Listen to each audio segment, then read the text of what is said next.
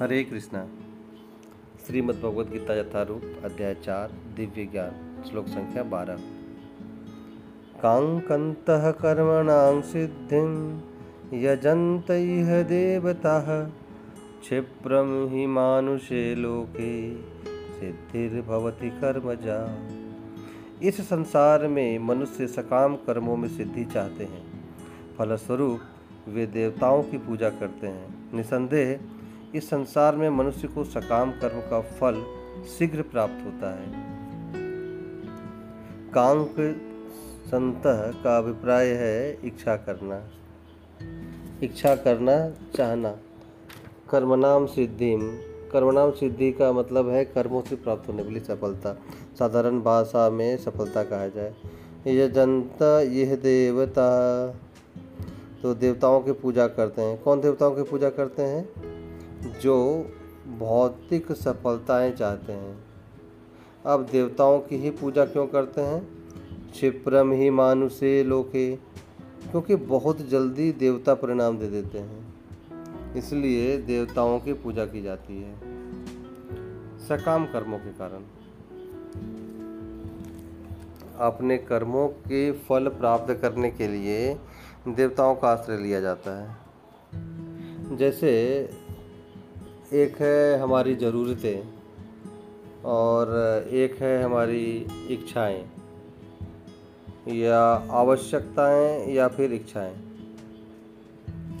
तो भगवान जो हैं, उनकी तुलना और देवताओं की तुलना, जैसे माँ, एक बच्चे की माँ और बच्चा माँ के पास जाए और कहे कि, माँ, मुझे कुछ पैसे दो, मुझे चॉकलेट खाना है। अब माँ जानती है कि बच्चे के दांतों में पहले से ही कैविटीज़ है। और माँ ये देख करके कहती है कि देख बेटा, चॉकलेट खाने से कैविटी बढ़ जाएगी, तुम्हें दांत में दर्द होगा और फिर हमें डॉक्टर के पास जाना पड़ेगा और कठिनाई बढ़ जाएगी। इसलिए चॉकलेट नहीं खाना। माँ क्या करती है? पैसे नहीं देती है। अब घर में कोई आए संबंधी मित्र, कोई बड़ा और बच्चा उनके पास जाता है, कहता है कि कुछ पैसे दो, मुझे एक चॉकलेट चाहिए, मैं पर खाना चाहता हूँ, कैडबरी चाहिए मुझे। तो वह जा कर के पैसे ले कर के अपने अंकल से दुकानदार के पास जाता है। अब दुकानदार को बोलता है कि एक चॉकलेट दे दो। अब दुकानदार उसके दांतों का हाल तो नहीं देखेगा ना, चॉकलेट देने से पहले। वह देने के लिए बैठा है। तो जो भी आकर के मांगेगा, चाहे वो उसको लाभ दे या हानि दे, इससे दुकानदार को कोई फ़र्क नहीं पड़ता। वो पैसे लेगा और चॉकलेट दे देगा। अब माँ क्या देगी? जो बच्चे की आवश्यकता है, वही देगी। ये नहीं कि जो बच्चे की मांग है। अब दुकानदार, अब यह अंकल क्या देंगे? जो बच्चे की मांग है, ना कि जो आवश्यकता है। उसी प्रकार से भगवान माँ के समान है, वो हमारी आवश्यकताओं को पूरा करते हैं, लेकिन देवी देवता हमारी मांगों को पूरा करते हैं, ठीक उस दुकानदार की तरीके से। वो बिठाए गए हैं देने के लिए, उस ब्रह्मांड के अनेक विभागों के अध्यक्ष हैं।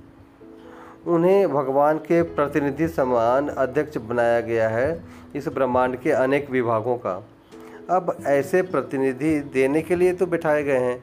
तो जब देने के लिए बिठाए गए हैं तो उनसे अगर कोई मांग की जाएगी तो उन्हें देना पड़ेगा। आप उनके विधा विधि विधानों का पालन कीजिए, उनके अनुष्ठानों का पालन कीजिए तो उनको शक्ति दी गई है भगवान के द्वारा। अब उन्हें देना होगा। लेकिन अब वो वस्तु आपको लाभ देगी या हानि देगी, इससे उनका कोई लेना देना नहीं है। लेकिन दूसरी ओर माँ है, यानी कि भगवान।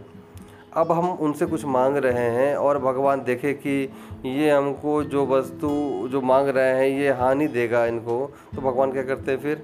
वो सोचते हैं, विचारते हैं और वो देते हैं जो हमारी आवश्यकता है, जिससे कि हमें लाभ मिलने वाला है। जैसे मानिए कि अगर आपको कोई रोग हो जाए और उसमें असहनीय पीड़ा भी हो और अब दर्द का निवारण करने के लिए आप पेन किलर कोई खा लें तो पेन किलर क्या करेगा? उस दर्द का अनुभव नहीं होने देगा। लेकिन क्या वो उस रोग का उपचार भी करेगी क्या? उसके लिए तो बस हमें तो एंटीबायोटिक खानी पड़ेगी ना, कोई दवाई खानी पड़ेगी उसके लिए। इसी प्रकार से देवी देवता हमको पेन किलर देते हैं। पेन किलर्स क्योंकि ये संसार पेन से भरा हुआ है, दर्द से भरा हुआ है। इस संसार में दुख है, इसका नाम भी दुखालय है। तो दुख ना होने पर हैरानी होनी चाहिए, क्योंकि बड़ा दुखालय है ये। ये बना ही दुखालय गया है। तो दुख तो होगा ही ना। तो जब पेन होगा तो हम पेन किलर लें तो कुछ समय उस दर्द को भूलने के लिए कुछ अर्जित करें, कुछ कमाएँ, कुछ लेकर के आएँ, कुछ विकास करें, भौतिक। तो ये पेन किलर्स की भांति है ये। लेकिन पेन किलर्स आपके दुख को हर समय के लिए नहीं दूर कर सकता है।